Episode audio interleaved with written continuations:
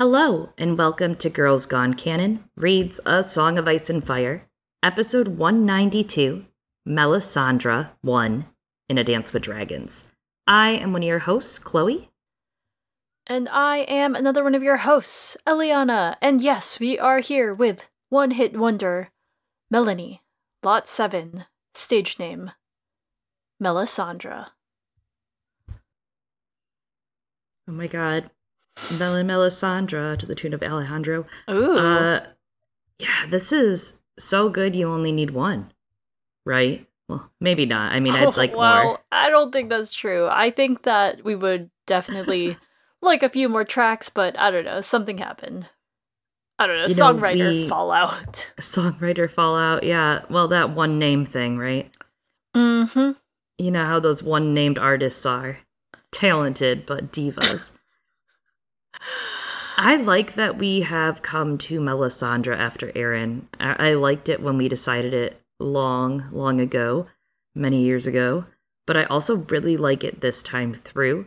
I really can see why we chose it. I can feel why we chose it. I feel very connected to us from 2017 right now.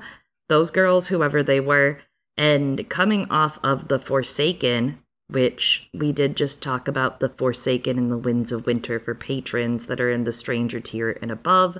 That is out at patreon.com slash girls gone canon. But coming off of The Forsaken, especially, I am foreshook at this chapter. yes, absolutely. I mean, we had always planned to do Aeron and Melisandre together.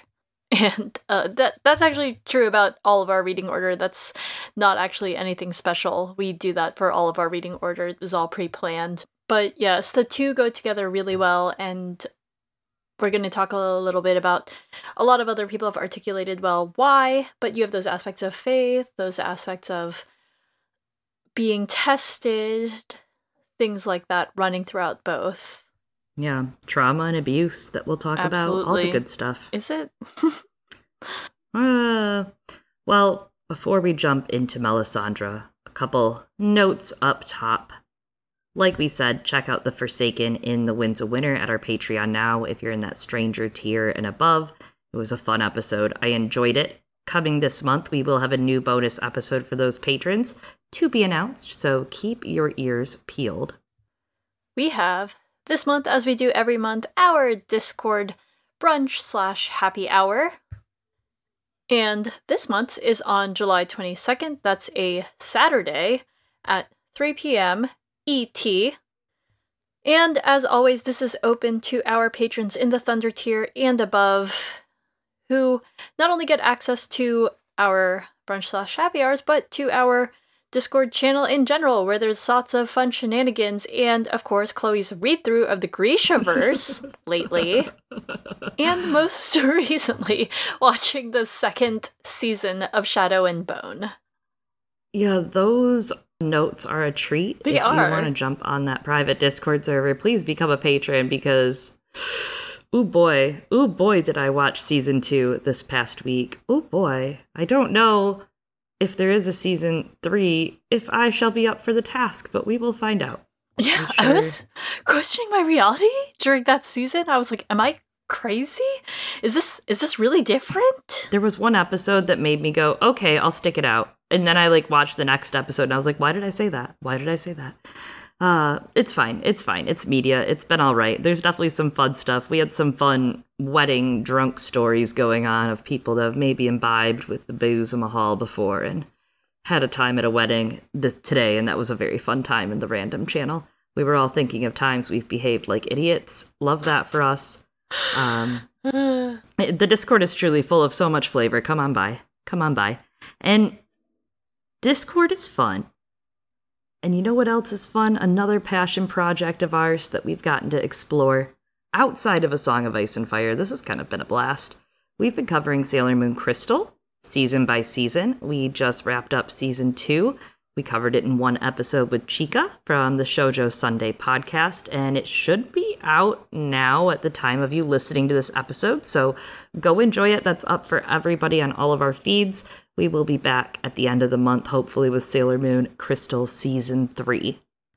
Yeah, and by the time that comes out, so will the Sailor Cosmos movie that will already be internationally released. Yeah, good timing to brush up and get ready to enjoy yeah, it. Sailor Moon, the song of ice and fire and thunder and love and time and Friendship. crystal. Oh, I was just going through all the elements of the senshi. Oh, Get I see. Get it? I see. you see Makes it? more sense. Do you see it now? Uh, that's when the, the Fire Nation attacked. Well, you know what you need to see. Eyes. Oh my gosh. That's the segue. That's the segue. Eliana, we have a new POV, and I think that you should introduce it with a quote. Yes, what happens? What happens after we finish a POV? So Melisandre is a one-off. That means there's another POV next. We just hit like three POVs in a month and a half span, and I want to warn you, this one is uh, we're we're gonna repace. Get ready to repace, everyone listening at home. In fact, the POVs that we do have left, before we tell you the new POV, we still have characters like Jon Connington, the epilogues, Tyrion, Dany, Arya, Cersei. Uh, we still have a lot of POVs left. Chunky, chunky thick Yeah. POVs. But this one, this one is definitely going to take us a little bit, and I think, Eliana, you have to read us in with this quote, so everyone at home. Why is this the quote we picked? conne- this is my segue, Eliana. This is a segue Oh by me. If you don't respect it, get out. I I still don't even understand this quote from the show. Anyways, brown eyes, blue eyes, green eyes, eyes you'll shut forever. We will meet again. Because this is a podcast that covers the books that George R. R. Martin based wrote after the, the show show. came out. Please remember that that's how it works. I'm sorry. I had to. I, I just wanted to get my trolling in. Yes, it's true. It's very true. We are covering Arya Stark next. We are covering an acolyte, if you will, of another magic, maybe several magics, and I'm actually pretty excited because we get to go all the way back to a Game of Thrones. Yeah, I'm so excited to go back there. We haven't been to that part of the story in a long time. We spent a long time in Feast just now, like before Victarion, we did Bran storyline, and we were with Bran storyline for quite a long time because that's the nature of how stories work. But and I'm I'm just really excited. I think that there's a lot to discuss in Arya's story, and there's a lot that also really connects it with Melisandre. And all I have to say is, Arya, ready. Oh my god. Yep, a lot to connect them together, none of which are the quote I made you read, so thank you again for doing that. Everyone look forward to Arya for the immediate future, the long-term future, basically the future. In your flames, she is the great girl on the dying horse for all of you, if you think about it.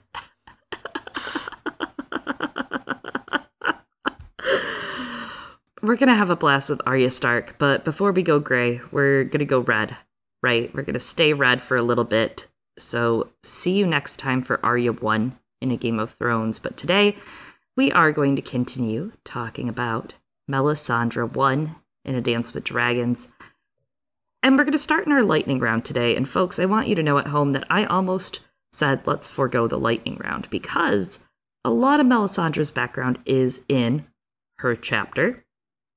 And a lot is inferred from information we know about Asshai and information we know from Davos's chapters, which is slanted, or Cressen's, which is slanted. So I almost said no lightning round. However, I was inspired at the last moment and I wanted to bring those inferences to the front and talk a little bit about Asshai, right? Where Melisandre is a national treasure of, according to Eliana and and me. Asshai is a port city. It's mysterious. It's made of black stone that drinks light. I think we know what black stone that is. It's in the far southeast of Essos, where the Ash River and the Jade Sea meet, called the Saffron Straits. It lives on the southern edge of the Shadowlands, and it's often called Asshai by the Shadow, near the city of the Night, Stygai, where only Shadowbinders can travel. It's a popular destination for trade, exporting amber, dragon glass, gold, gems, but it's not often traveled to by Westeros. All of its food and water are imported, and the fish that dwell in its waters are deformed, but I don't know, are they deformed or maybe they just look like that? Who knows? In the world of ice and fire, it's said that only fools and shadowbinders eat the flesh of these fish. I actually read this section. And allegedly, there's no children. Yeah.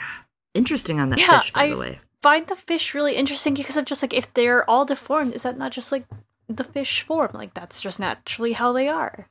And then I'm like, if only fools and shadowbinders eat it, does that mean shadowbinders get their powers a la like Spider Man from these fish? That's what I'm wondering. I'm like, do they eat the fish and it gives them more power because they're radioactive or something? That's a good question because now I'm like, maybe it's not so foolish to eat the fish. Anyways, yes, no children. The people of Asshai podcast. wear masks or veils. They often walk or ride in palanquins on the back of slaves.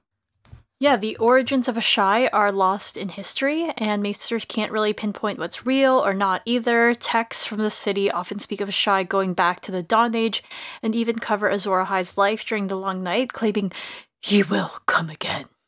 Oh. They also claim the first dragons came from here. Yeah. I mean, that's really what we have on Asshai. We don't have, we have a little other history on it, but we really don't have much. Yeah, I found, sh- I guess, like shadow binding in general, we have very limited information on, right? From the books. that's Uh, true. Actually, yeah. It's kind of a lot of puzzle pieces between Melisandre's one chapter and what we get in the story from Rumors of Asshai, and then what we hear of just bits of history from Asshai. So, very, very interesting to bring it to the fold before we talk Mel. I don't know if you remember this, and I, I also don't remember it verbatim anymore, but we did get confirmed in one of the So Spake Martins that we would, in fact, see Asshai one day in, in the story, and not necessarily that we would go there. It could be through a mm-hmm. character's memories or something like that, so that will happen one day. So metal, so cool. I bet it'll be through Mel. Yeah, or, I mean, I, I know people have theorized that Daenerys would go there one day, and I don't know, maybe that was like the plan in a previous version of the story until George looked down one day and was like, oh my god, I have to get these books out one day. I mean, how is she going to get to Westeros at this point, Eliana? God, stop giving her a tour. On Dragonback, just like how Arya's going to get back to Westeros on a boat, Ah. Chloe. Ah. That's a reference to Chloe's love life, if you're out of the loop. Deep cuts, deep cuts. 2017, you had to be there. So, I was there.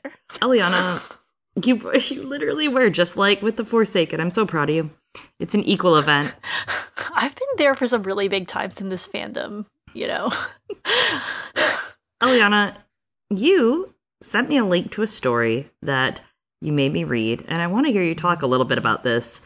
Uh, oftentimes in my life, that's like what I say. I'm like, well, Eliana made me read this, and but you did. You sent a story to me that I want you to kind of tell us about and your thoughts on it. Yeah, one time I had been Googling the term succubus on Wikipedia, and they brought up this short story. As an example, it's by Tanith Lee. It's called The Demoness. I wouldn't necessarily say that it really has much of a plot or anything, and it kind of doesn't, but it does describe like this demoness who is driven by hunger. And that hunger is essentially, I don't know, like this compulsion, I guess, that that forces men into intercourse with her and then sucks the life out of them or like you know takes their sanity their consciousness Nice. and, and then one day one of them gets away and then she like i don't know chases him down to the ends of the earth and she's described as being very pale with this like super super long red hair and I don't think that like George necessarily based the character of Melisandre on this this character, but I do think that there's a lot of shades here that you can see how it might have inspired George in the way that he depicts Melisandre and of course like the ways that that people kind of interpret her externally as this terrifying person or or even this terrifying creature as as we see in Davos's chapter. Davos does not does not love her, but she's she's not like evil or anything. This is just who she is. It's just her nature and she doesn't eat, she doesn't sleep, she can just keep keep going, kind of Terminator esque. But uh, I, I'm not saying that George, again, like, said this is Melisandre so much as you know he took bits and pieces of that into creating this character uh, especially because he and mm-hmm. Tanith Lee are kind of contemporary writers to one another and and probably ran in a lot of the same circle what's so interesting about that is i was kind of thinking when i was sitting here before we got on i was thinking about how like there really isn't a one one comparison in literature or mythology for mm. Melisandre She's not just a witch, she's not just a sorceress. She was a slave. She's not just a slave though, she's also a shadow binder, different yes. than just being a witch, right? Like being and we'll talk about that today, but that's different. So like you can't really just say she's one character because she is all those bits. She's a little bit of mm. Cassandra. She's a little bit of Morgan Le Fay, Morgana, right? Uh, she's a little bit of some of these famous witches. And, and she's a little bit of some of these like dark summoning characters that are able to bring shadow into the world in different stories too, which aren't necessarily feminine coded usually and aren't necessarily slaves or witches always. So I, I just thought it was really interesting. Because I was like, there's really nothing else I can deep dive read about today in a rabbit hole because I'm like Melisandre is very genuinely just this authentic character that I, I don't see in other literature especially when you break her down, which we'll talk about when you get the first view at her from another character and then a second view at her from another character and the third view her view just breaks that veneer. Especially because once you get her pov you really start to understand that melisandre like oh she's really genuine in her belief and hopes mm-hmm. right mm-hmm. and you get the thing where yeah. people just kind of assume that she's only in it for the power right which is what people tend to assume or like with these people who or women who have magic, right? Or the or the ones that they accuse of having magic. We see that a lot throughout the series, and we've talked about it before. So let's jump into it. The first Melisandre chapter, and and the last one. I mean, maybe not the last one, but like we just we just don't have the other ones, okay? We just don't have them. Dance with Dragons, Melisandre won. we learned that maybe Melisandre isn't so red and terrible and red. Yes, we open in Melisandre's chambers with candles scattered everywhere and a hearth burning, keeping the night at bay. Her servants were always taught never let the fire go out. So, on one hand, maybe not letting the fire go out is about hope. Mm-hmm. Uh, but I, I do want to remind everyone that our friend Rohanne did talk about Melisandre when she guessed it on the NotACast podcast, and brought up this great point about how Melisandre's aversion to darkness speaks to a history of trauma there.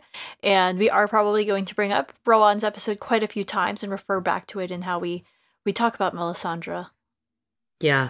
And you can see how she kind of clings to the light in general because of that. I think that's something we're going to delve into throughout this app. We will link that below the NotACast podcast. Yep, and something else that we're also going to link is our. We're going to try not to retread too much of the same ground, but we are going to bring up some points from when we did talk about Melisandre with our friend Quinn over on his YouTube channel, Quinn's Ideas. We'll put that below too, don't worry, we'll get you there. Melisandre prays to the fire, thinking she must be certain that many priests before her were brought down by false visions. So, something that I really love about this chapter is speaking of people who are seen as magical and mysterious but very untrustworthy, you have a lot of language here that's reminiscent of Varys, right? Like, mm-hmm. you have mm-hmm. Melisandre talking about how she's can see better than the other priests. She's not like the other red priests because they only see what they want to see, which is. And you have really similar language in Varys' chapters where he talks about uh, men only seeing what they want to see as as part of what power is. And then you also have like this phrase of trappings of power, which ends up coming back at the end of this book in the that Varys reveal in the epilogue of Dance. And then you also have these ideas of faith that are running through both Melisandre and Varys' stories, like Melisandre's unshakable faith in R'hllor and her champion, right? Maybe that's how Varys feels about Aegon and the Blackfires. Yeah, it actually almost makes me wish that we were doing Jon Con next when you put it mm. that way and talking about all this faith in false kings. It's a great parallel pulling out that falsehood of kings. Melisandre begs R'hllor to show her their king, Stannis, and then the flames melt in front of her. And I have to tell you guys, I left this entire passage in because it, there you can't. She didn't even break up the paragraphs. No, it's so good. How could I? How could I? It's so good. It's beautiful. It, it's the best passage. Phew. Okay, I'm ready. I'm feeling mystical. I'm feeling about it. She saw the eyeless faces again, staring out at her from sockets weeping blood. Then the towers by the sea, crumbling as the dark tide came sweeping over them, rising from the depths. Shadows in the shape of skulls, skulls that turned to mist, bodies locked together in lust, writhing and rolling and clawing. Through curtains of fire, great winged shadows wheeled against a hard blue sky. The girl. I must find the girl again. The gray girl on the dying horse. Jon Snow would expect that of her, and soon. It would not be enough to say the girl was fleeing. He would want more. He would want the when and the where, and she did not have that for him. She had seen the girl only once, a girl as gray as ash, and even as I watched, she crumbled and blew away. A face took shape within the hearth. Stannis? she thought, for just a moment. But no. These were not his features. A wooden face, corpse white. Was this the enemy? A thousand red eyes floated in the rising flames. He sees me. Beside him, a boy with a wolf's face threw back his head and howled. The red priestess shuddered. Blood trickled down her thigh, black and smoking. The fire was inside her, an agony, an ecstasy filling her, searing her, transforming her. Shimmers of heat traced patterns on her skin, insistent as a lover's hand. Strange voices called to her from days long past. Melony!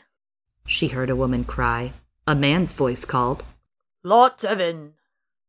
She was weeping, and her tears were flame, and still she drank it in. Snowflakes swirled from a dark sky, and ashes rose to meet them, the gray and the white whirling around each other as flaming arrows arced above a wooden wall, and dead things shambled silent through the cold, beneath a great gray cliff where fires burned inside a hundred caves. Then the wind rose, and the white mist came sweeping in. Impossibly cold, and one by one the fires went out. Afterwards, only the skulls remained. Death, thought Melisandre.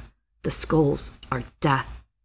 The flames crackled softly, and in their crackling she heard the whispered name Jon Snow. His long face floated before her, lined in tongues of red and orange, appearing and disappearing again, a shadow half seen behind a fluttering curtain. Now he was a man. Now he was a wolf. Now a man again. But the skulls were here as well. The skulls were all around him. Melisandre had seen his danger before, had tried to warn the boy of it. Enemies all around him, daggers in the dark. He would not listen. Unbelievers never listened until it was too late. what a great. That line is so fucking good. I'm sorry, but unbelievers never listened until it was too late. The whole passage is a masterpiece. Like, this is. We're really pulling out the masterworks of George R. R. Martin lately between this and The Forsaken. These are. Holger Mussey. Yeah. Holger Mussey. Oh, God. I can't believe I said it too.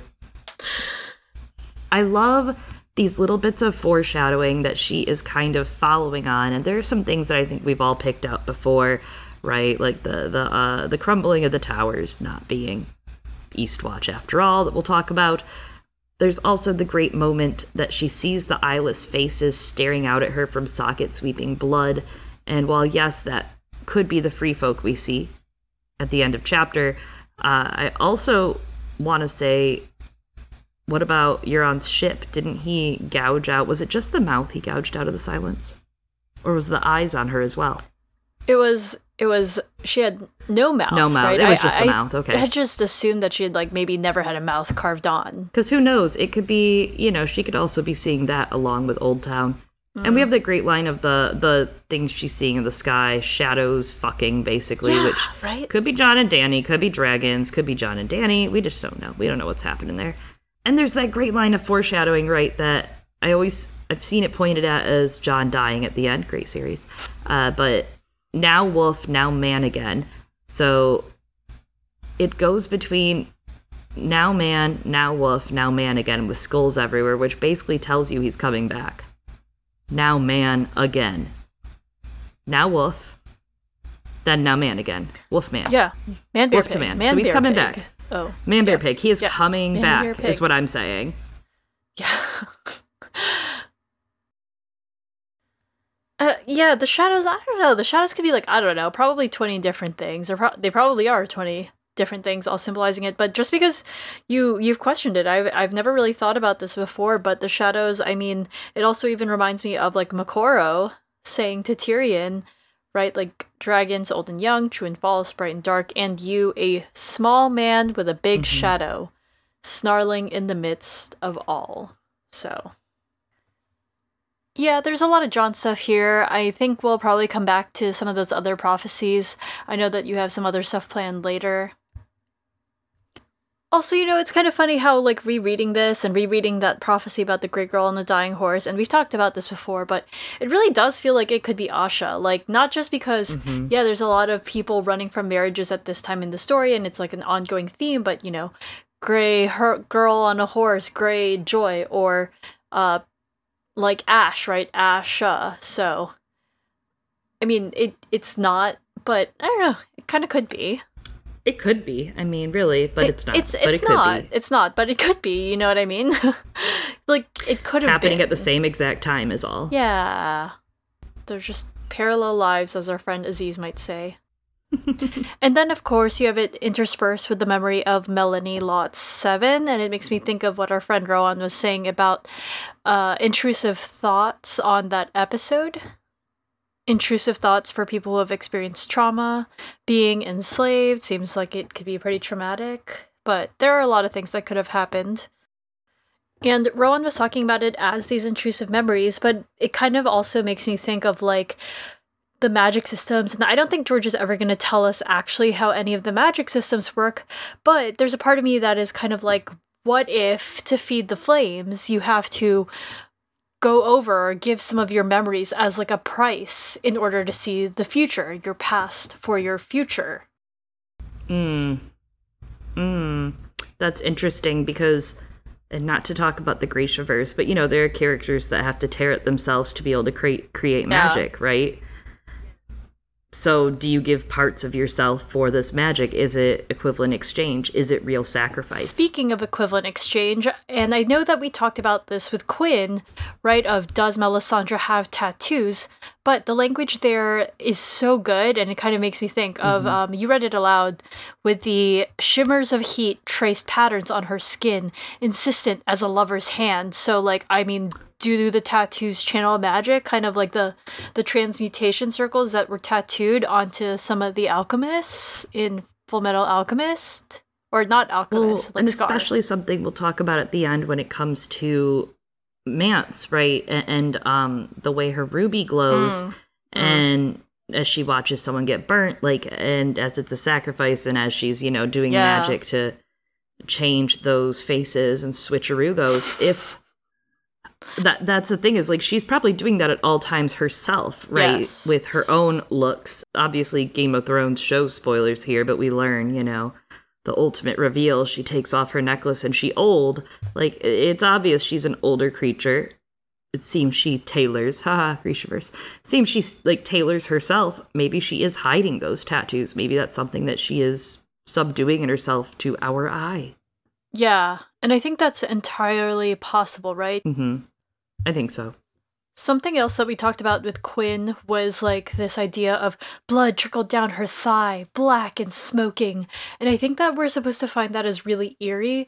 Like, I don't know, she's concentrating so hard. But like I just I just don't think that this is actually very phenomenal, right? Like, oh, blood's going down her thigh. It's like really not that Mm-mm. scary. It happens to me once a month. It's not special. I brought this up on Quinn's channel. If anything, it's annoying. Yeah, yeah, it is. I mean, it's like great in knowing that I'm not pregnant, but that you're not carrying Stannis' child. right? Oh, oh god, oh god, nightmares. Oh, Uh, it's more annoying than anything. Like I'm literally trying to pack to leave to go somewhere tonight, and I'm like looking at the calendar, and I'm like, well, just to be safe, should I? Do I? What do I do? Like, it's just a fucking annoyance, you know. And then you got, you know, like when you get your moon blood and ASOIAF, all you have is fucking what paper, linens. Fold that shit, put it in your legs. I think some of them. Uh, I think Melisandre just free bleeds. Good for her. That's so amazing. That's like that's power right there. I mean, that's the thing, right? She's red, and that's why you got to wear black so that the stains don't show. And like, yeah, I, I guess she's doing that. And I almost had a fin- fashion conundrum today, and that's why it's a good thing I wore black. So I refuse to speak to you. Oh my god. Around the time of that line, we have also this other one of the fire was inside her, an agony and ecstasy, filling her, searing her, transforming her. And this agony and ecstasy reminds me a little bit of the ecstasy of Saint Teresa, which some of you might recognize as a famous statue of a woman looking pretty orgasmic as an angel stabs her in the chest with a spear. And it comes from the account of Saint Teresa, and I'm just going to read this aloud of like, I saw in his hand a long spear of gold, and at the iron's point there seemed to be a little fire. He appeared to me to be thrusting it at times into my heart, and to pierce my very entrails. When he drew it out, he seemed to also draw them, and to leave me all on fire with a great love of God. The pain was so great that it made me moan, and yet so surpassing was the sweetness of this excessive pain that I could not wish to be rid of it. The soul is satisfied now with nothing less than God. The pain is not bodily but spiritual, though the body has its share in it. It is a caressing of love so sweet which now takes place between the soul and God, that I pray God of his goodness to make him experience it who may think that I am lying. So, I leave you with that. mm, that's very much the ecstasy of Saint Teresa, right down to the language. I love that. Ooh, Amazing. God is something, apparently. R'hllor is powerful according to the ecstasy of Saint Teresa. He just makes her have her period. It's not amazing. Anyways. Yeah, wait, who did write this? I mean, just kidding. Who wrote this fanfic? Devan Seaworth asks her what she sees and she responds, much and more, although she thinks it could never describe what she really saw. Seeing was an art of discipline, pain, study, speaking to chosen ones through blessed fire. She had practiced for years beyond count and had paid the price. No one in her order had her level of skill, but now she can't find her own king in the flames. I pray for a glimpse of Azor Ahai, and R'hllor shows me only snow yes, coming back to what you had said, Eliana, with paying that price, mm. right? That sacrifice. It seems that uh, she's really pushing it here, the limits, right? She's practiced for years and years and years. And interesting that she is still a little blind to what is around her, right? Because in the lightning round, we talked a little bit of how some of those texts that come from Asshai are some of the fabled legends and lore, right? That we hear across Westeros. Azor Ahai uh, possibly originated in those texts from Asshai. So you have to think on a level of A, childhood fairy tale stories, and B, propaganda. They had to be proud of that. That had to be something that they really believed in, something they had faith in being real because it was in these texts that came from Asshai and into their culture so deep. And because of that, like, you really get that sense of that religious fervor being so ingrained into their society deep rooted in that lore. And for Belle, like her life growing up was built on those legends, especially if she's pretty old, right? If she's hundreds of years old, those legends were probably much more important those hundreds hmm. of years ago when she was growing up there. You know, we've seen Mel through all these different POVs, right? We've seen her in Cressen, we've seen her in Davos, but here you begin to realize just how misunderstood her character is by those two men and how much you know, even right here, she's seeing in the fire, she's saying her logical thoughts out loud. We're saying, Mel, oh my God, look behind you. You're seeing only snow for a reason. But she's yeah. blind to it, right? Because she has one vision in her mind of what it should be like that she's known for hundreds of years. Yeah, that's actually true, right? Like he might have she might have just been seeing him in the fires for all of these hundreds of years and it's finally just like, oh my god. Mm-hmm. Stannis is born okay, enjoy. I mean, maybe, maybe, right? Like, I mean, and then Stannis turns out was just the path to get to Azor Ahai, meaning, mm-hmm. like, I don't know, Jon, Jon seems pretty important for a lot of reasons. And I love that you've pointed out that she looks so different in the lenses of these other men, right? Like Cressen and Davos, who, I mean, they don't really care about they only really care about Stannis, I guess, and I Cressen probably doesn't have very much experience interacting with women as a maester, especially like when he was growing up. Probably not. Probably not. Melisandre calls for a drink from Devan, which I'm pretty sure we've brought this up in the past too, like on Quinn's, but I just want to say, like, we go a couple of pages, and then suddenly, you know, Melisandre's doing all this praying, thinking, working, and like, oh, by the way, surprise, Devan's here too, and he's been here the whole time, and he's just here. She gives him a smile, makes him blush, and thinks on how the boy is half in love with her, that he fears her and wants her, worships her, although he doesn't really like being here. And I find that line actually really interesting because this is the way that she goes about the world, right? This is the way that she kind of cultivates relationships, right? Through through that fear, that wanting, that worshiping. None of it is actually, you know, uh, a, a deep necessarily relationship. It's it's it's still about people projecting onto her instead of like her having that sense of personhood. I understand her. You know, it's hard. No, but there is something too with Devan that he's almost like her little shadow. Ooh, interesting. Quiet, a whisper behind her. Yeah, Ooh. which is maybe more like smoke. You know, that you try to grab and then he's gone because he's what the next dead kid of Davos's. I really hope not. I mean, she's trying for that to not happen. Okay, well, she's also trying to what protect Stannis's heir. Yeah, and I don't know that she's actually going to succeed in that plan because I don't know that people are going to be too happy that Devan is still here in a bit. That's fair. But uh, also, I do think it's really interesting that she asks mm-hmm. him for water, right? Because she doesn't get hungry, but that means she apparently does get thirsty. So I don't know if it's like anything or like, is it just about discomfort? She's burning it off. I mean, probably from pure body heat, as we see throughout the chapter. She's warm she melts each step later when she walks with Jon. That's true. I, it's just interesting that she needs it, I guess, for whatever the fuck she's doing. Yeah, my husband says I need water too, but I don't really believe him, so.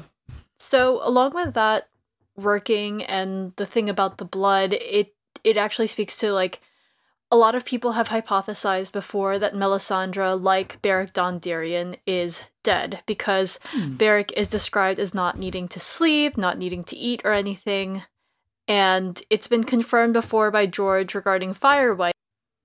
Like he said it before in talks that like they they don't need to eat or sleep and that their heart or mm-hmm. their blood or something doesn't really work. It doesn't like really maybe fully function. And I just remember there was a lot of discussion a few years ago about the mechanics of it but like maybe the the blood doesn't flow in the same way so maybe it was i don't know like that and happening in my head right now i'm acting like this was the newest thing i've ever heard and that i've never heard it but i just want you to know that i googled it and i went on reddit to the first post that came up and i absolutely have upvoted Is it every from comment you? no it's no i wish um i wish i was this smart no it's a post from eight years ago that I have definitely read because I've upvoted all the comments. Have so... you upvoted every single one, or is it sometimes there's errors now with Reddit when you look nope. back on our There's posts? like five to seven different ones that I apparently upvoted. Not all of okay. them. So, so I apparently knew this theory, is what I'm saying. But no, that's that's interesting, and we know Stoneheart doesn't sleep, right? Um, Thoros tells Brienne that she returned when they were sleeping. She never sleeps herself. Uh, there's something about Drogon's blood kind of being the same color of her blood, right? Black and smoking, which is interesting. So seems very spelly. Doesn't seem very human. Seems like a non-human thing. That's true. Beric Dondarrion's blood, I think, was described as black too. Now Probably. that you say it, in the Arya, haha, like we planned this in the Arya chapters. I want to say during her POV when he gets cut in the Sandor fight, his blood comes out all smoking black. Yeah. So, uh, she could be undead and be like the only one that figured out how to everlast it at a price, a horrid price. It could be. Yeah. I think that's possible. There's something there, and I know that people ask a lot of these because they want to know if Jon will have rigor mortis or not. About his dick. Anyway, so, Devan. He was a king's squire before, but Stannis commanded him to stay and protect the Red Woman at Castle Black. There's a lot of colors going on here.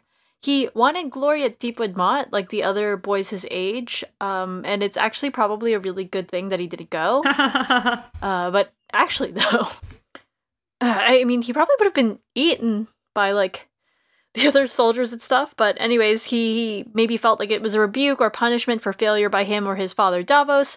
But Melisandre had asked for him specifically. Devan is the fifth born. He's now the eldest of Davos's surviving sons, because if you'll remember, a lot of them uh, died at the Blackwater. it's not funny, sorry. so he he was safer probably with Melisandre than with Stannis, and Lord Davos wouldn't thank her for it, but she thinks that uh, Davos has seen enough grief, and he is a loyal man despite his misguided nature. And Chloe hasn't seen the show, but whatever, maybe someone else has. Cue the crazy ex girlfriend song "After Everything I've Done for You" that you didn't ask for, and maybe also the reprise. Oh my god, I'm still not there. I'm sorry, still not there. Someday, I'm trying. I'm trying. Yeah, it's again, she really wants to save that kid, which makes me think he's gonna die. Moving on. Uh, another thing that makes me think he's gonna die is how smart and capable he is. He's actually very sharp compared to the men that Melisandre has been left to guard her from Stannis. Uh, all the men he's left her are old men, cripples, geldings, drunkards, and cravens, and you know it's still important to have guards. She thinks, but very interesting. We have a line where she says, the last should have been hanged, as the king himself admitted, but he came from a noble family, and his father and brothers had been stalwart from the first. Interesting. That's not very righteous and just of him. There's something. Hmm. God damn it, Chloe. I'm just saying, we haven't gotten to hate Stannis in a while, so what a hypocrite. I, I mean, oh, but starving men should just die, but you're gonna pop up these assholes that actually are bad. Hmm. Yeah. Where's the punishment? Where's the justice? Stannis, I thought you were just. I don't know if like I I don't know if like I don't know if this guy is like a deserter or something and that's what happened. There's something about it that actually makes me kind of think a little bit of Jon, but mostly mm-hmm. it, it also really makes me think of Sam, right? With the Craven stuff, but as we know, oh, Sam's yeah. actually like super brave, so that can't be him. Aw. And we love is. Sam. Yeah. And he did not desert. And right, neither did right, Jon, anyways. Not Craven. He is laying with a woman though, but like whomst. I mean whomst whomst among them has not. Whomst amongst us hasn't. Yeah. Anyways, so these guards would keep the Black brothers respectful, but maybe not protect her from actual trouble. But she doesn't really fear because she has R'hllor as her guardian. Her eyes, like mine, are tired from staring at screen slash fires all day, and she asks for Devan to replenish the fire. And what hour it is? It's dawn. She spent the night in her chair at the fire. She had no time for sleep, and she feared to dream. She's just like me for real. Oh my god. Oh my god, Melisandre, this is so me. I don't sleep either. Mood. And we have a great line Sleep is a little death, dreams the whisperings of the other, who would drag us all into his eternal night.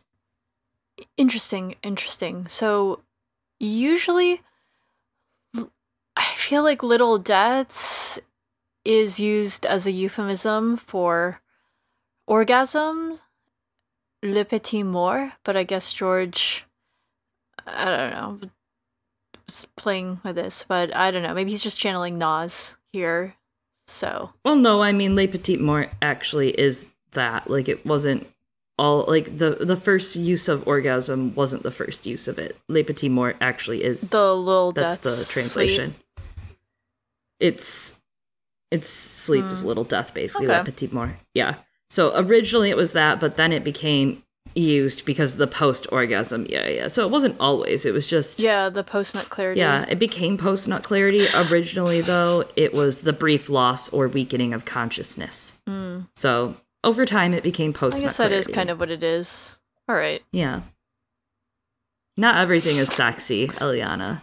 Okay. okay in well, etymology sorry. and origin. Sleep, sleep is very sexy. Uh, trust me, I'm gonna get fucked up on it tonight. Don't you worry.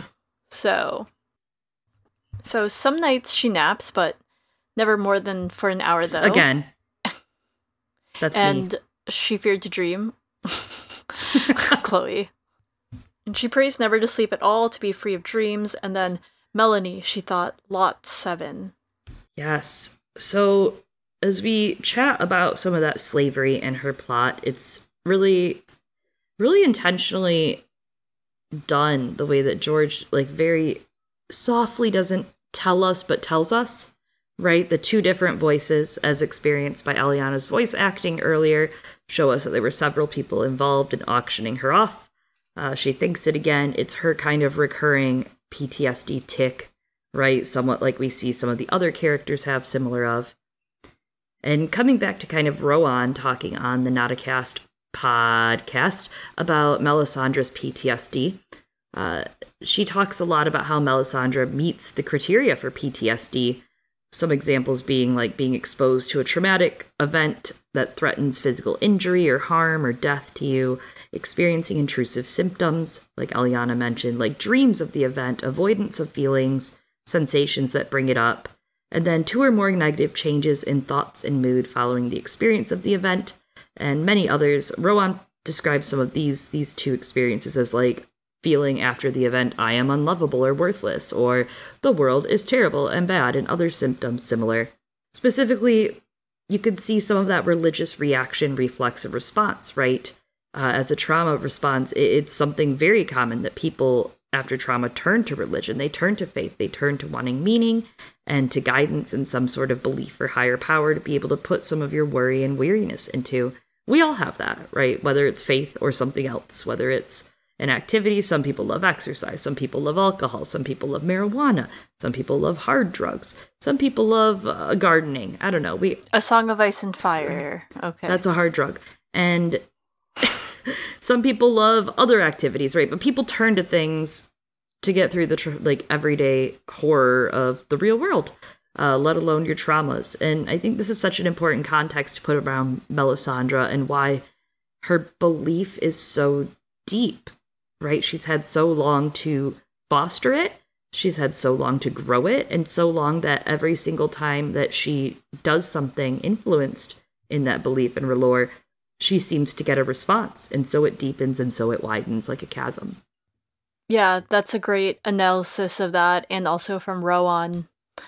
And yeah, that religious trauma, the religious aspect, informing Melisandre's character is a huge reason for why we put this right after Aeron. And as we brought up in Aeron, it reminds me again of characters like Lancel Lannister he's someone else who's kind of going through this whole thing and is also kind of this truth sayer character too especially in in Jaime's plot where he's mm-hmm. giving a lot of those reveals but you know he's he's got a lot of that uh, religious fervor in the aspect and I mean it's a little bit different from it's it's quite different from how how it went in the show he still really goes through the religious stuff but Still better uh, than Shadow and Bone season way. two. Oh my god. I said what I said. Uh, while Devan peats the fire logs, she thinks on the enemy beyond the wall, growing stronger. She wonders if it had been his face she had seen, but no, she thought he'd be more frightening than that. She thinks on the wooden man, though, and the boy with the wolf's face, thinking that those must be the great other's champions, as Stannis is hers. Lol interesting how it frames it, and it comes back to something I think we've talked about here. I know we talked about it with Quinn uh, over at Quinn's Ideas of, you know, in Bran we talked about it too. The the pool of magic that all the gods are dipping into the pool, right? They're scooping some magic out from many of the same places. And we've talked a bit about how faith kind of creates that god, and as we do talk more about the trappings of power, uh, faith creates kings too, right? Belief creates kings as we look at Aegon. Uh, belief creates gods. And it does make me think of Neil Gaiman's American Gods. Also had a bad season two. Just putting that out there. Don't watch it either. I did not watch um, it because I heard that it had a bad season two.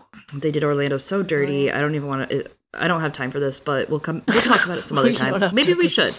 I, you know, I, you can tell me how about how bad it is because it's I've bad. only read the book. So I know I read the book because you read the book because you told me to read. Oh my god, was that the first book I read because you told me to read the book?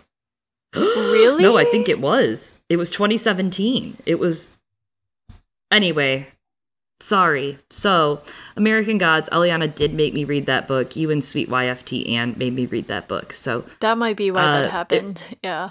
Yeah. yeah, we all talked about it I don't even together remember in our cute little group that. DMs. I remember everything. Sorry. Well, except for you knowing about the thing earlier with Melisandre and the undead. Listen, listen. So in American Gods, there's kind of this explanation given by Shadow's cellmate, Loki, who explains that gods are not entities of magic necessarily, but of focus, right? The thing of being a god is they're concentrated essences of themselves, and they aren't really themselves, but the them that people believe in. So being a god means that they become one with what the human thinks it is, right? So if the human thinks of a god that embodies thunder, they think the god of thunder, they control all thunder, that's what they do. And they use that belief in those prayers, and it's kind of a certainty that lets them create something. The gods themselves create themselves into a bigger, cooler being, and humans take refuge in that, and they themselves feel more human because of it, and how that belief in a religion grows. And American Gods does a great job of kind of playing that and showing that all these gods actually can exist and do exist on the same plane, but that some of these gods are dying because of that lack of belief and because of that lack of focus and that prayer to focus instead of magic. Yeah, that's kind of how I think the King's Blood thing works with like that focus Mhm. in a way and assuming that it's real. Great tie in. I kind of wonder if there's like a play on the wording here and that it's saying that like Stannis is her champion in the way that Bloodraven and Bran are the Great Others champions because they're not actually the Great Others champions. Yeah, no, I think that is what she thinks. I think she absolutely thinks that that Stannis is her champion against Bran and Bloodraven. Oh no, what I'm saying that like that as the champion of the other. The irony there is that Stannis is not actually her champion because it turns out that Stannis is not uh he's like a red Yeah. herring, right? And Bran and Bloodraven are not the great others champions. That's the Yeah. joke. The language. But Yeah. especially interesting because like they have the same mission. That's true.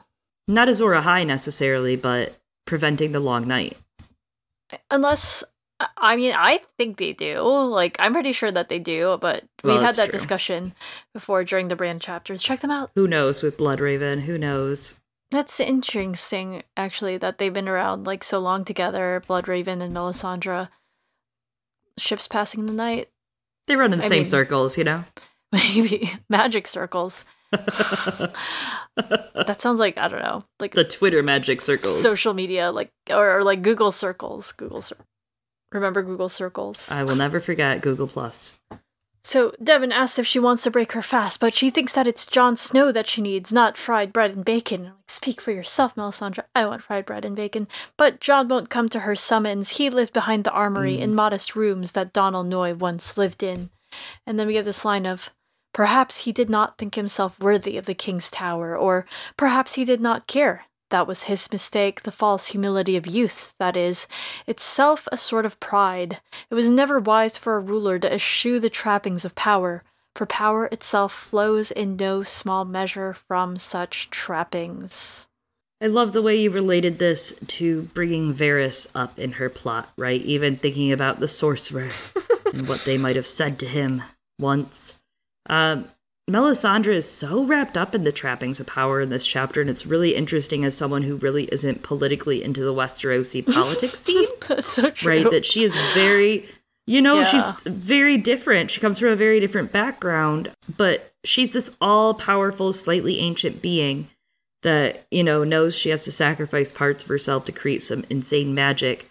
But she also understands that she can't accomplish what she needs to set out to do without convincing some ruler that he needs to be the king and he needs to lead. Almost in it's almost propaganda right? Like she's like we need propaganda to front this cause. We need hmm. somebody to politically be the face of it in order for the god to win. She needs her own trappings which is a king. She needs a king to stand behind. As we see here she's not fearing for her safety because of her magic and her powers and abilities but she also needs the trapping of power in men even if they're men that may not be knights or may not be up to snuff in her eyes she needs these men to guard her. Those are her trappings of power King Stannis and the guards that he's given her. That's what keeps her safe, and that's what keeps their entire mission here and their entire political mission and magical mission going. And as we go through the chapter, her smokes become her shields, right? Her fake magic is also her trapping of power, just as her real magic. She is forced to put on displays and airs, literally airs, in order to maintain that illusion and the fantasy of what she's selling, right? It's also it's complex in the way that like she's selling a fantasy to Stannis. She's selling a fantasy to all of them. She's selling them this sultry, sexy R'hllor. Not just her. She's just a servant of it, but of R'hllor, of the flames, of the power. And for people to s- believe, they have to see it. And here she is. It's really interesting what you're saying there, and and I'm gonna come back to that. I'm gonna say one thing and then tie it in to everything that you were saying about the trappings of power and how she's using it. She doesn't really understand what Jon's doing, and to be fair, it does totally backfire on him. Anyway, mm-hmm. he's following the example of the power that he saw Ned have, the kind of power that like Ned showed him to have of like, you know, I'm Jon every people. I'm just a man of the people. I'm just like one of you.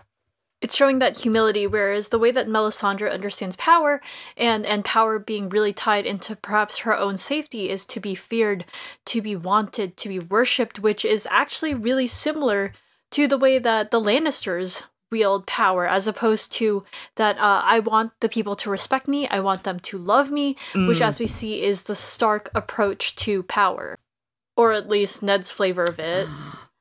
Like the onion, I get it. It's just like the onion. Flavor?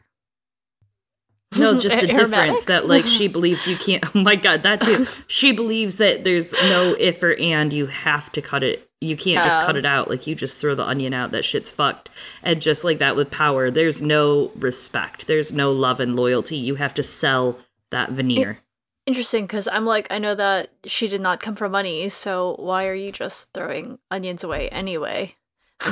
Um, but like in regards to wanting to be loved or liked, but it is different though how she's getting that power. Like you know, again through what uh, being kept at a distance, and and being an object, being feared, wanted, worshipped, because that's what a lot of people in Westeros see women as. Uh, she's not being perceived as a woman.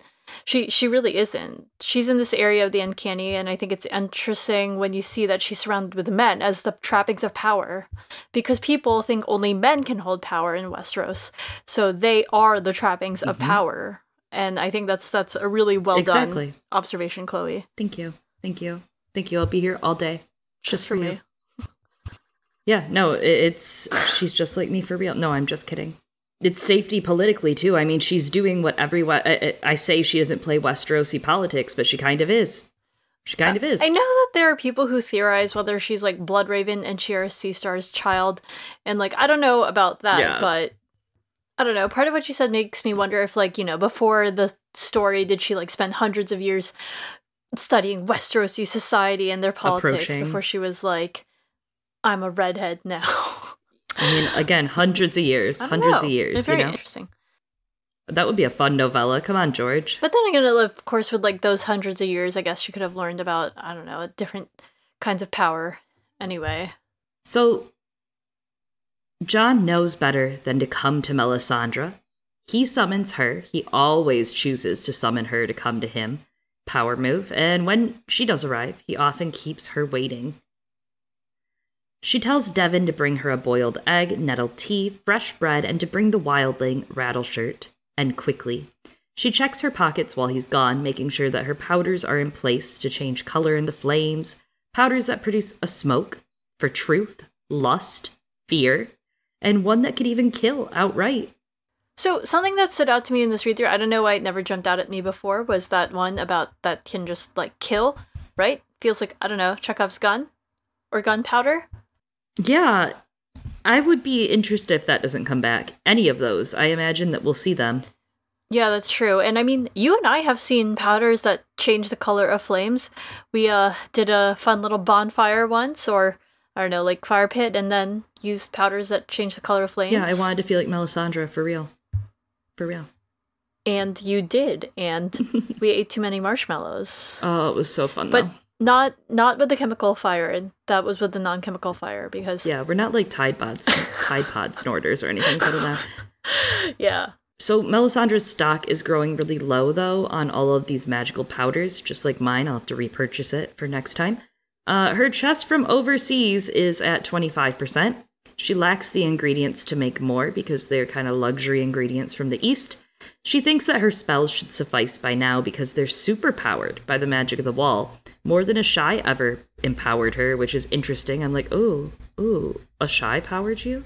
Black stone, maybe? Is that obsidian that you were being super powered from? I don't know. I don't know. Interesting.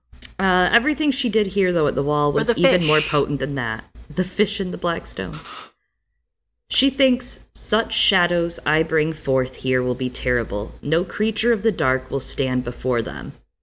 I just have to say that it's interesting that she doesn't think that the shadows. I mean, I know shadows are cast by light, so she thinks that it's of the light, but at the same time, I kind of feel like a shadow versus shadow fight won't work, right? Yeah, Chloe's out here like I have read the Grishaverse and Oh my god. I know what it means to have darkness powers. Well, but I'm just saying, right? Like she thinks that shadow is so good and stuff, and I'm like, yeah, but you're making the shadow creatures. How are they gonna do stuff in the? They are the dark, dude. Those are the dark. Hmm. I think it's arguable that like, you know, it they would be even more powerful because they're in their own element and unseen, but I wonder if it rings out like. it's just twisted logic. I wonder if Yeah. in the end it will mean something such as like maybe R'hllor not good question mark. We don't know. Yeah, like R'hllor not good or, you know, the faults of Shadow's listening not good. to religious propaganda. Yeah, because the shadows we've seen are like terrifying, right? Like the ones that she's made have been terrifying and they murder, which is like if they're supposed to fight the others, fight the other, fight the darkness, how can a shadow that's terrible and murders fight the like is it going to kill the others? I don't know about that. To me, I feel like there might be a reveal on the way where it's like maybe not good. Or maybe we just find out as we go through the series that even like, you know, the side of light is not good, right? Which is mm-hmm. something that's definitely being explored throughout the series, regardless. True, true.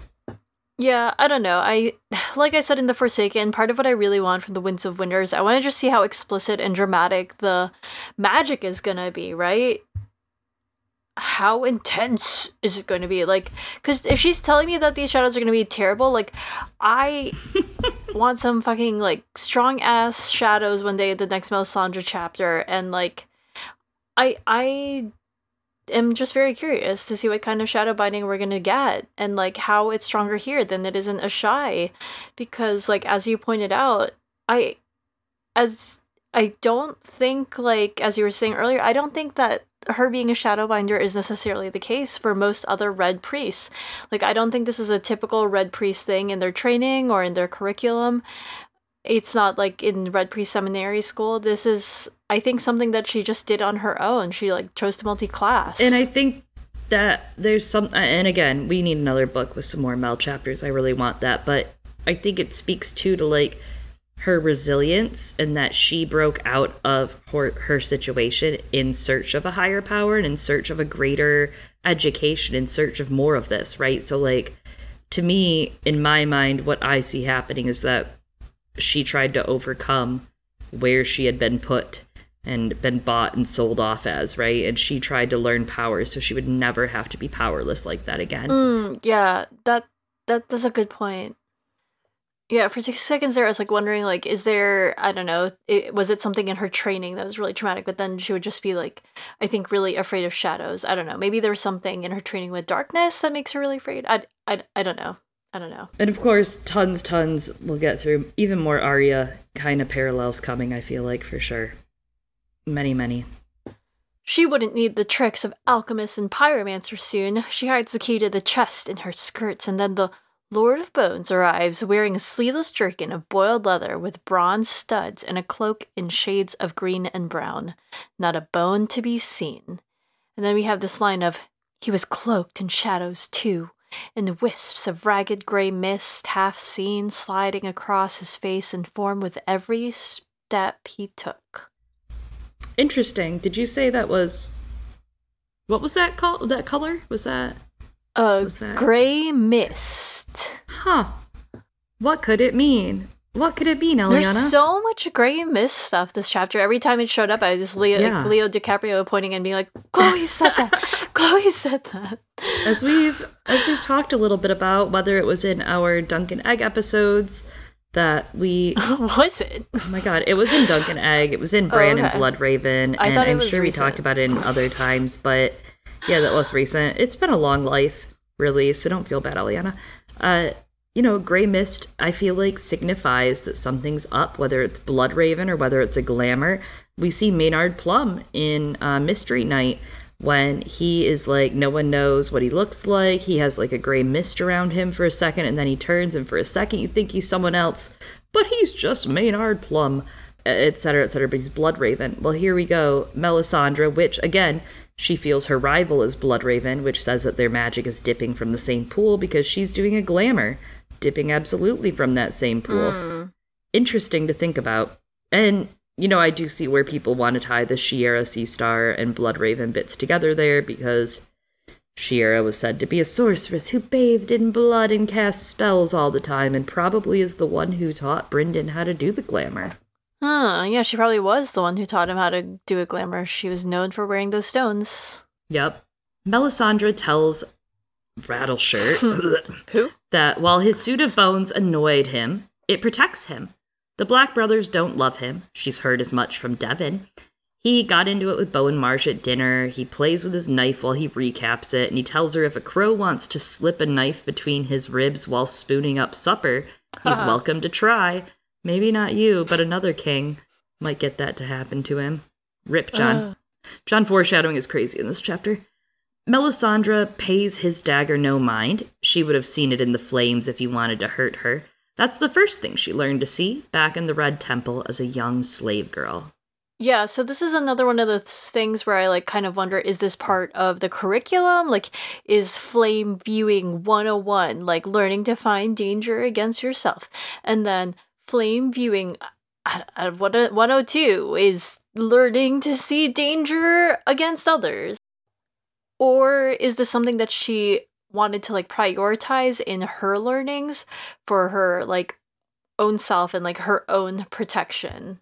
Well, and not to skip ahead in our Arya chapters, right? But when we get to a Feast for Crows, there's something in that that's reminiscent of Arya, right? That is every other person in the House of Black and White getting the exact mm-hmm. training she's getting?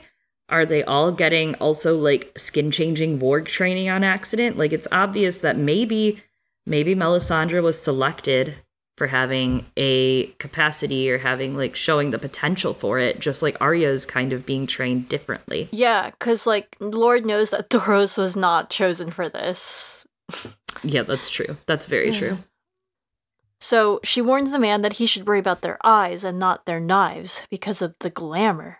On his wrist is a black iron fetter with a ruby that seems to pulse. He says that he feels it when he sleeps, warm on his skin, soft as a woman's kiss, Melisandre's kiss, and I'm like, oh, how do you know about that? Uh, but in his dreams, it burns and her lips turn to teeth. Every day he wants to take it off, but every day he doesn't. Ugh. So we talked a little bit about that Tanith Lee story earlier at the beginning of this episode and really how Melisandre is not, but a lot of people, like everyone sees her as this kind of succubus like figure. You have that imagery of the lips turning in, into teeth, and I, I'm just like, I mean, it's not that weird. The teeth are just behind your lips. It's not, it's really not that weird. You like, you never bite when you kiss. Mance, have you ever made out with like anyone? Poor Dalla. but, anyways, it makes me think of George uh, conjuring up again that idea of like the vagina dentata and vaginal teeth Mhm. and the specter of the womb and it being terrifying and and the element of the uncanny and everyone everyone imposes these narratives on Melisandre which is part of what she wants and cultivates because she sees it as power but deep down, Melisandre's just she's just a woman, a really, really, really old woman who's just she's just trying her best. Interesting that when he dreams, he dreams of her and everything, and it makes me go back to what you were saying about how she wants the fear, the respect, etc. In that way, um, Oh. makes me think about Euron planting dreams in people's I know head. that our friend Joe Magician has has like an essay about. Uh, it might also be a video now about whisper jewels, tying back the idea of the whisper jewel from George's first novel novella, "Dying of the Light." Oh. But the dreams and implanting of them very interesting, considering that might have been one of the things that like the glass candles could could do back then. It seems they still could, to be fair. Yeah, yeah, I that's mean- true. Or is that something that people still theorize? I just know that there's like a list that George said it could have done. I don't know these things, whatever. It was it was recent. Yeah, I think that we don't know enough yet, really. I think that he's just really introduced the concept, right, and Feast even more. To me, that says he wants to do something with them. Melisandre explains the spell is made of shadow and suggestion. uh, shadow and boners, and that men see what they expect to see. The bones are part of that. Again, trappings of bone power, of shadow and bone power. Bone power makeup. Bone halation. I mean, she is a magical girl, Melisandre. She is. She is. Mance, I mean, the rattle shirt, the Lord of Bones, the rattle shirt, says, you rattle. I, two E's, I've sung my songs, fought my battles, drunk summer wine, tasted the Dornishman's wife. A man should die the way he's lived. For me, that's steel in hand. Does he dream of death? Could the enemy have touched him? Death is his domain, the dead his soldiers. I love this bit on reread because it's the first. Wait a second. Why would Rattleshirt talk about the Dornishman's wife? Da, da, da. What could it mean? Of course, and now he's going to transform into another man, Abel the Bard, once more. Uh, li- uh, again, coming back to Arya, right? All these ideas of different identities and the identities that Melisandre has been before, even interesting to think about when we see that Mance is going to return to Abel. And this was such a really, it, it's so well played. Like, who is he really going on the whole chapter until now? It's an awesome reveal. I remember being like, what? Oh my god, what? I thought you were dead, bitch. Yeah, I remember. I was like, "Whoa, wow, you can do that! Oh my god!" It's, I think, one of the really big reveals in this book, right? Yeah, and really well done. Yeah, absolutely. And it's just kind of exciting because it's like, Mance, Mance is alive. How is how exciting? Because he is like a good dude. I mean, overall, like, Yeah, he's not a bad dude. yeah, for sure. And that's something that we've we've discussed before in like I guess it's been a couple of years now in the Jon chapters. Mm-hmm. But it's fun, right? Like you get this reveal of man still being alive, kind of alongside finding out characters like Theon are still alive, but I guess also in a way glamored as Reek. Yeah, I don't know. Is, does he dream of death? I don't know that that means like that the enemy could have touched him. I mean, isn't that just normal? Like, I think it's just normal to. Oh, like season death. seven when Bran dreams of the White Walkers and then the one touches his hand and the crows fly everywhere. It's it's basically like that. That's actually what George is referencing because he he That wrote these after the show. Mm-hmm. Oh So my god. yeah. So, but the true enemy is moving, and the rangers she saw in her vision will return. Blind, bloody eyed, it's the work of the Weeper, my friend Bookshelf Stud's favorite. Um, and the Wildling says that the best crow's a blind crow as his motto. Uh, that's that's the Wildlings, that's the Weeper's motto. And then we have this line from Mance of, if it's the Weeper though, that's not good. Not for him, and not for us. Melisandre nodded solemnly, as if she had taken his words to heart, but the Weeper did not matter. None of his free folk mattered. They were a lost people, a doomed people, destined to vanish from the earth, as the children of the forest had vanished. Those were not words he would wish to hear, though, and she could not risk losing him. Not now. Um. What? And that's why Melisandre and Stannis hook up here. You know, that's why they're buddies because they believe one thing. What the? She's willing to sacrifice them in order to save everyone else, she thinks. Uh, she doesn't see people as anything but a number in accomplishing those goals. She's that driven and that forward for that one goal. And it's interesting that she seems to know that she needs Jon, but she can't see around that, even when that should tell her something else, right? That maybe Jon, as you mentioned, could be Azor Ahai or could be such a poignant figure. She knows he's important. She doesn't understand what for, and she doesn't understand that she could be misseeing and misinterpreting these visions when they're yelling Jon at her all this time. Uh, but yet she knows she needs him. She knows she needs him.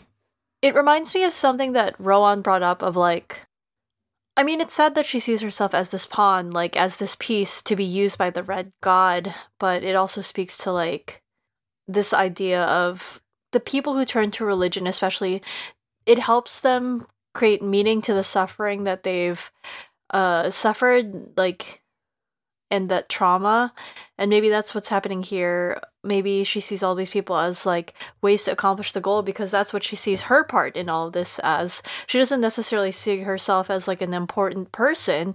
She's just a piece and she's been told that she's just a piece especially coming from being a slave. She's a prophet. She's a shepherd. Like this is your job your role and you're expendable and so maybe she thinks that way about other people mm-hmm. and like this it's this sort mm-hmm. of cyclical nature of again it's like she thinks of herself as just who she is. She's just a piece not a person. It is kind of funny though now that i think about it like she didn't actually see in her visions i guess that the free folk would be gone just that like she thinks that that they would be gone like that they would be sacrificed.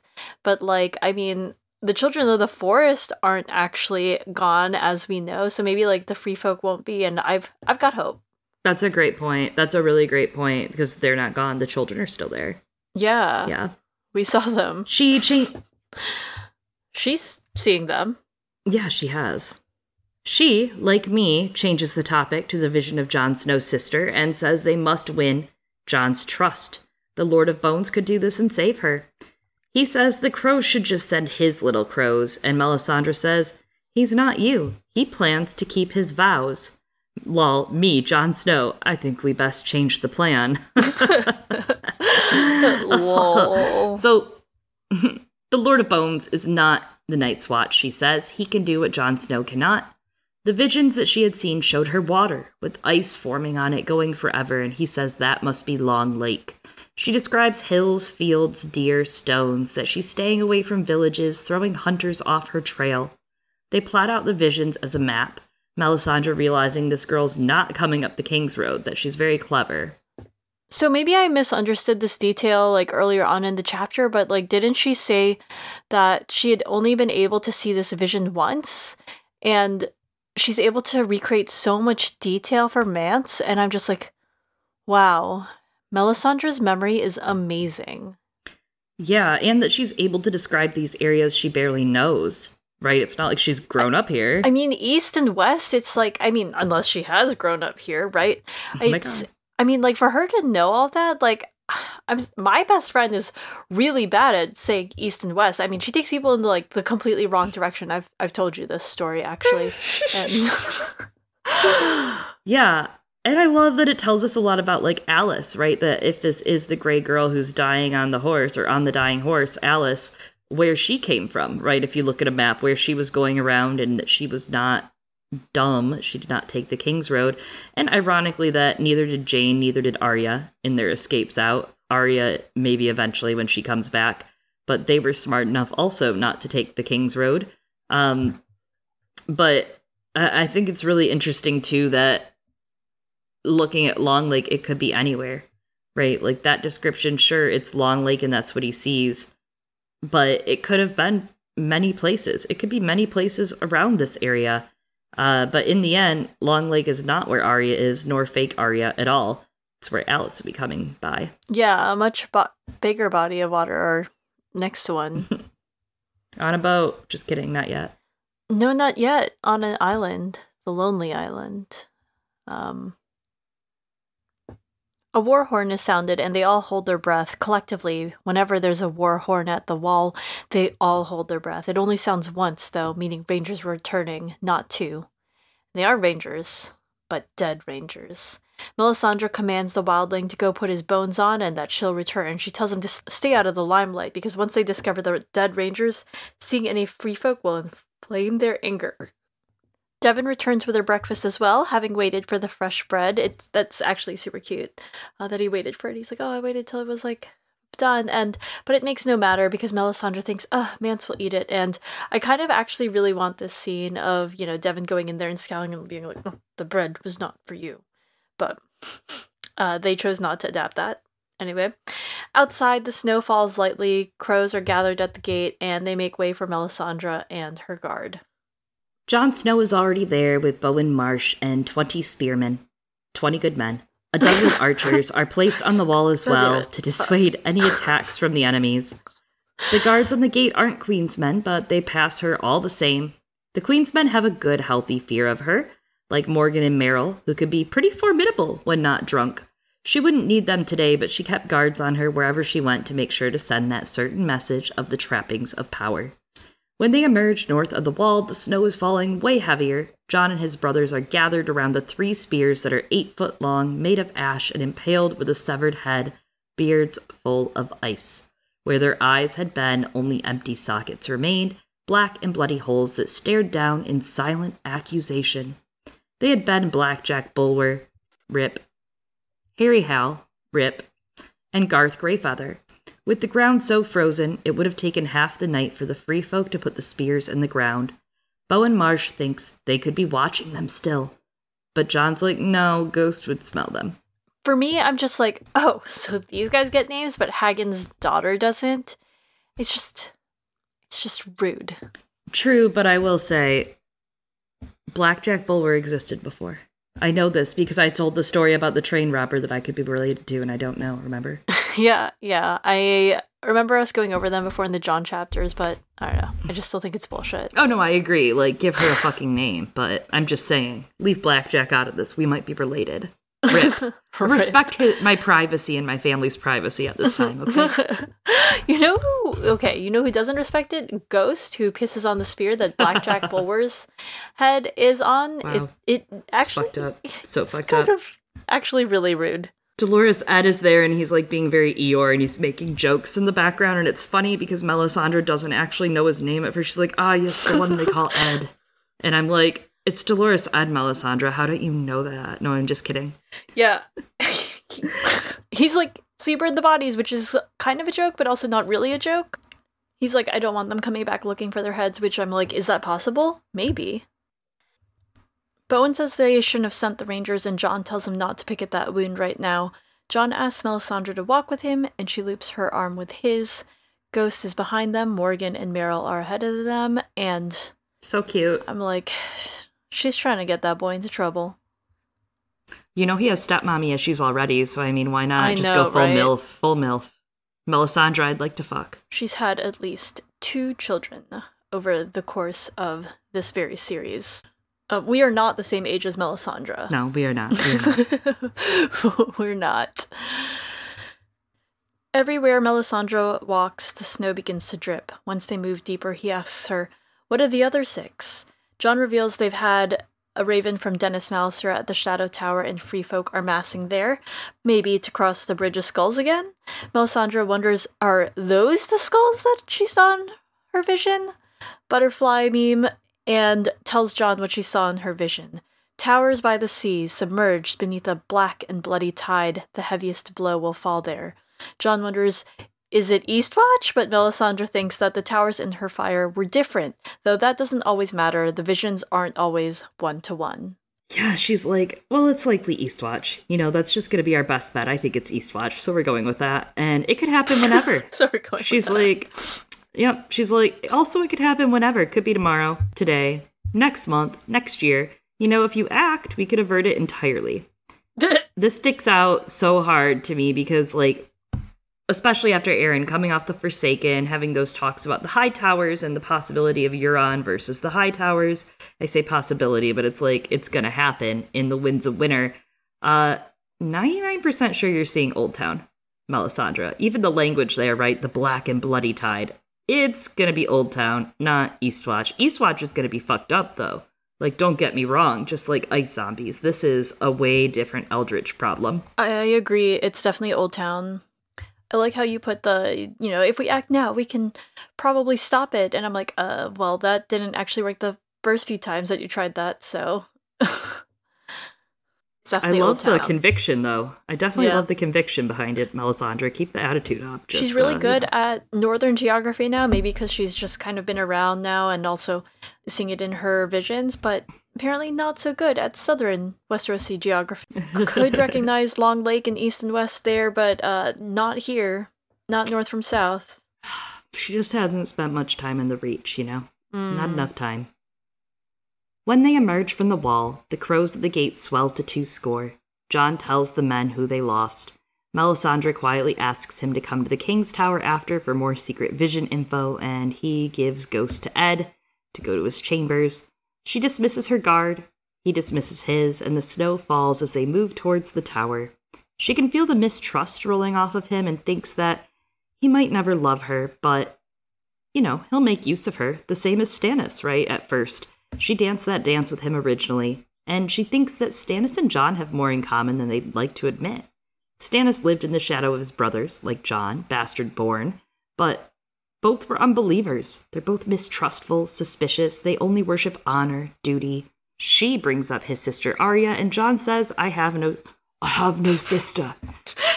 He's a brother of the watch, he cuts off short when they get to Mel's chambers, where the wildling is within, in the bone armor, a giant's broken skull, a helm behind him.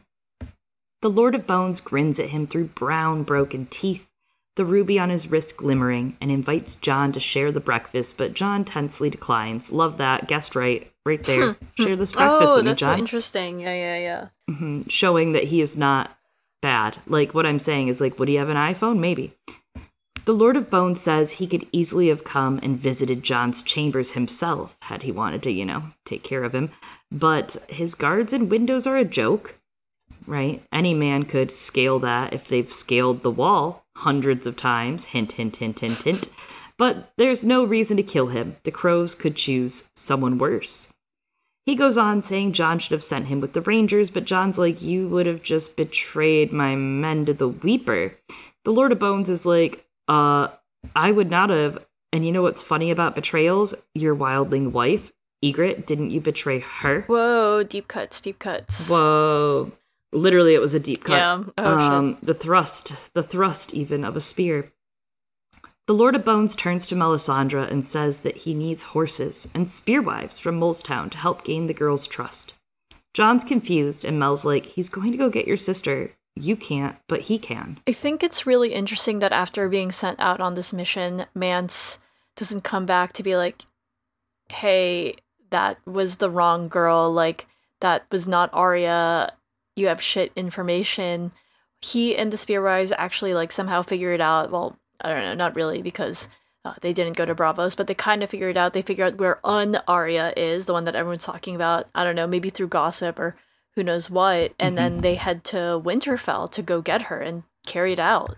It's really like interesting that somehow he got the gossip and went to Winterfell and heard yeah. she was there. I'm guessing he had to have figured that out. And it's super respectful. Like I have so much respect for Mance that he didn't turn around, right? Because he could have. He could have just turned around, but they go get her no matter what because they know from what they hear that guy sucks and they need to go get her pretty much is kind of what it seems, right? Like that must have driven them to go get her. They're like, oh shit, Arya's in the clutches of a villain? That sounds horrible. Jon will really be happy we're saving her then. And, and it's the opposite of how Mel feels about the free folk, right? That even though there could be grave danger for them there, Mance and the Spearwives are willing to sacrifice it for Jon's baby sister. Yeah, and I mean, they do, right? Like, as you said, they realize how terrible Ramsay is and they're like, this guy sucks. Though, I don't know, maybe there's part of it that is kind of like, I don't know, every now and then I'm like, oh, maybe Mance did write the pink letter. Like maybe the part of the plan was we're trying to succeed in, I don't know, keeping, finding said Arya in order to trade for Mance's baby that's not actually his baby. Just just keep heading south, Mance, and I mean there, you'll you'll eventually reach your kid there. Um but actually though, if he heads to Oldtown, where this vision actually is, Anyways, Jon does not like this plan, thinking that Rattleshirt is someone to be mistrusted. He's a rapist, a murderer, and threatens to take his head off himself. And then Mel commands Devan to leave. She's like, I've got a plot reveal. And so she touches her ruby, speaking a word. Both the crow and the wildling hear different words, and neither of them are the words that left her lips. Wisps of light and shadow fade around the wildling, and then it clears. The bones remain, but the widow's peak, the mustache, the chin, the teeth all change and transform. And I, I don't know, I just think it's so interesting that there's like a sound illusion here going on. Yeah, it's changing matter almost, it seems like, in the way you view matter, right? Like it changes the reflection and the way your eyes are seeing things, and it's very interesting. And your ears. Woohoo! Intro Mance Rayder, that's who Whoa. this transforms into big reveal. We're all like, oh my god, that's why you said the Dornishman's wife. Just kidding. And Jon's like, oh my god, what? She killed you. And like, ha ha ha, no, she didn't. That's the truth. That's the reveal. You're all caught up. The bones help. The bones remember. The strongest glamours are built of such things a dead man's boots, a hank of hair, a bag of finger bones with whispered words and a prayer a man's shadow can be drawn forth from such and draped around another like a cloak. The wearer's essence doesn't change, only his seeming. She made it sound a simple thing and easy. They need never know how difficult it had been or how much it had cost her. There was a lesson that Melisandre had learned long before Asshai. The more effortless the sorcery appears, the more men fear the sorcerer. Mm. I love this this is how it ties into the whole like men see what they want to see, right? Like people see the symbols there and they make assumptions about like who's there and that's how the glamours work. And also people think that this line is about Davos with that line about the bag of finger bones, but as folks have pointed out uh, across the internet, including, you know, I've seen it a lot on Reddit, like Arya actually has a pair of Dead Man's boots, a Night's Watchman's boots and she's someone who's actually learning to use glamour so the the finger bones could be like a red herring. Yeah what if she used that and when she returned to westeros to get to the wall? She could after she gets back on a boat oh my god and doing other things with it i guess. She could like get in places in Braavos maybe that way. Who knows? That's true. A lot of things she could be doing with that and i mean with glamours in general right? A hank of hair. Yeah. interesting and so it says that they never need to know what it cost her. And I'm just kind of like, so what did it cost her? And we don't know. And again, like, we're starting to see more about how the mechanics of glamours work in Arya's story. And I think that could be another great way to tie these character storylines together, right? If we get the reveal for what it costs in like Arya's chapters as opposed to in Melisandre's. Yeah, and once more, I'm loving the idea of like the glamour on him, a glamour on a king when you have Aegon who is the glamour yes. for a king. Like very absolutely mind blown. And there's more to come for that. Uh, I have another thought, but we'll come back to it. When the flames licked at Rattleshirt at the burning, her ruby had grown so hot at her throat she feared it would burn her, but Jon had cut that short, killing Mance, quote unquote, with his arrows, doing her a pretty big favor that he didn't know about. Stannis had been angry, but she was relieved. Yeah. How does it work? Anyway, so Melisandre reminds Jon that uh, she holds Mance's child hostage. and also, Mance owes Jon his life. And then we end this chapter with Only his life's blood could pay for his crimes, your laws said. And Stannis Baratheon is not a man to go against the law. But as you said so sagely, the laws of men end at the wall. I told you that the Lord of Light would hear your prayers. You wanted a way to save your little sister and still hold fast to the honor that means so much to you, to the vows you swore before your wooden god. She pointed with a pale finger. There he stands, Lord Snow, Arya's deliverance, a gift from the Lord of Light, and me. Oh, scene. Well done. Gene Cousineau himself over here. I'm like, scene. Great job. Oh, Gene um, Cousineau.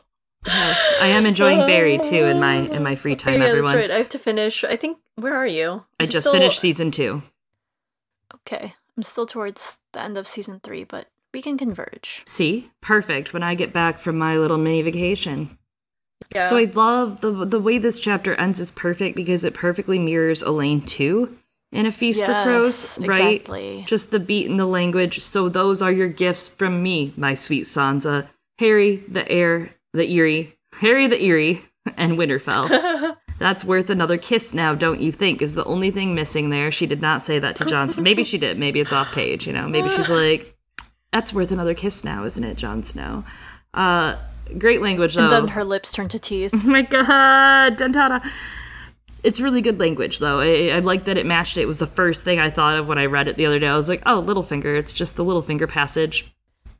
And when you put it explicitly like that, with the ties to like Littlefinger and and Sansa's storyline, I think that you know with this chapter we see so much that parallels and and goes well with Varys's storyline as well, and it kind of seems Schemer, like puppeteer. yeah, I mean absolutely schemers, right? And and that's absolutely like sh- you know one of mm-hmm. the players of the game who's moving pieces around, and a lot of people associate Varys with Littlefinger, right? As as opposed, they're playing the game against each other, and that's how the two of them kind of see it too. And in Dance, you start to see a lot of other players come to the forefront, right? Like the past five books have been sort of, I don't know, Tyrion's training arc of becoming a player, and now he's about to be at the forefront of the series as one. A contender against Littlefinger and Varys. But I think that we should also, as we see this, consider like Melisandre. She's kind of been slept on as a political player. She is scary. She is also someone doing the same things with her own, like, Yeah. royal mean, pawns. She was a political player this entire chapter. we learned, Absolutely. and we had yes, no clue. Yes. And you've done a great job of highlighting that throughout this chapter. Like she is. She is. She's on the same level as like Littlefinger and Varys. But with magic. She's a stronger player than Cersei. I I think that Cersei sees herself having Yeah, them, and she true. has plans. Like you see her trying to seduce men in certain ways to get the things she needs or wants, using protection from men in certain ways. But it True. falls flat for her, where Melisandre actually understands and grasps how to use that. I find that fascinating. And then, of course, the men that are supposed to protect Cersei don't. So um, that's a whole other story. But yeah, very interesting. And there's something else here. Coming back to these ideas of Aegon, Varys, and then of course Mance and Rattleshirt, and Arya and Jeyne, and then of course Aegon and the Pisswater Prince. The irony of the baby swaps and the people swaps going on here. You have Mance swapped for Rattleshirt, and Jon, before this even happened, he would have no clue that Mance was swapped for Rattleshirt. However, he saved Mance's baby, flipped it with Sam, well, with Gilly's baby, with stepdad Sam and Gilly's baby. So you've already flipped these babies to save them, right? And now Mance is alive, even though you were like, oh shit, that's too bad. They did kill King's Blood. Good thing I sent that kid away. What if they come for him next? So the irony there, you've already sent him away. And then you also have in the background those trappings of power with that rise from Aegon rising as a fake king over the real king, Daenerys, as well as that baby swap with possibly quote unquote pre A Song of Ice and Fire during the rebellion with Aegon and a Pisswater Prince. So who knows how real that is or if it actually happened. Uh-huh. And of course, Jeyne and Arya and the irony already of them being. Oh not. yeah, that's right. Yeah. That's technically a baby swap too. Yep, there are major swaps going on here. Four swaps, really, when you look at it in totality. If you count the Dany and Aegon kind of thing going on, hell, make it a fifth one with Dany and Jon. But really shake things up. I just find that very fascinating and a very fun element that George is playing with. That at the end of this, you're like, oh shit, wait a second, Yeah. that baby gone, all those babies gone. All those babies gone. Yeah. We'll see if Mance makes it back. We don't think he will. Maybe he won't.